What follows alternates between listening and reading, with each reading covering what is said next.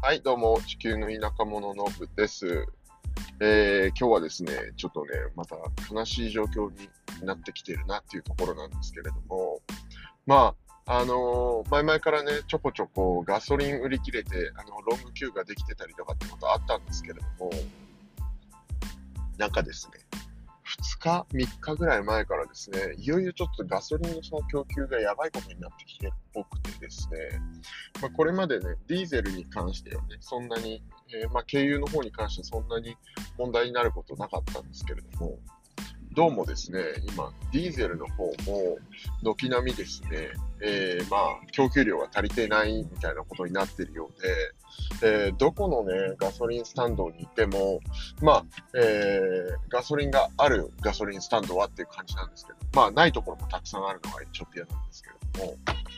えまあ、そんなガソリンスタンドの前に、本当にめちゃくちゃ今まで見たことないレベルの長蛇の列ができていて、あ、これやべえなっていう。まあ、なんか並んだ、まともに並んだら3時間、4時間、下手したらね、半日ぐらい待たされるんじゃないかみたいなね、えーそんな、まあ、行列ができていて、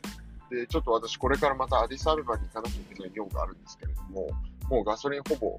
えー、なくて、まあ、ディーゼルなんですけど、ほぼ、ほぼ空っぽになっちゃってて、えーで、なんとかね、えーアディスアベバに向かう前に給油しなきゃいけないんですけれども、とてもじゃないけど、給油してたら今日中に出発することは叶わないだろうみたいなレベル感になっていてですね。いや、やばいね、これ。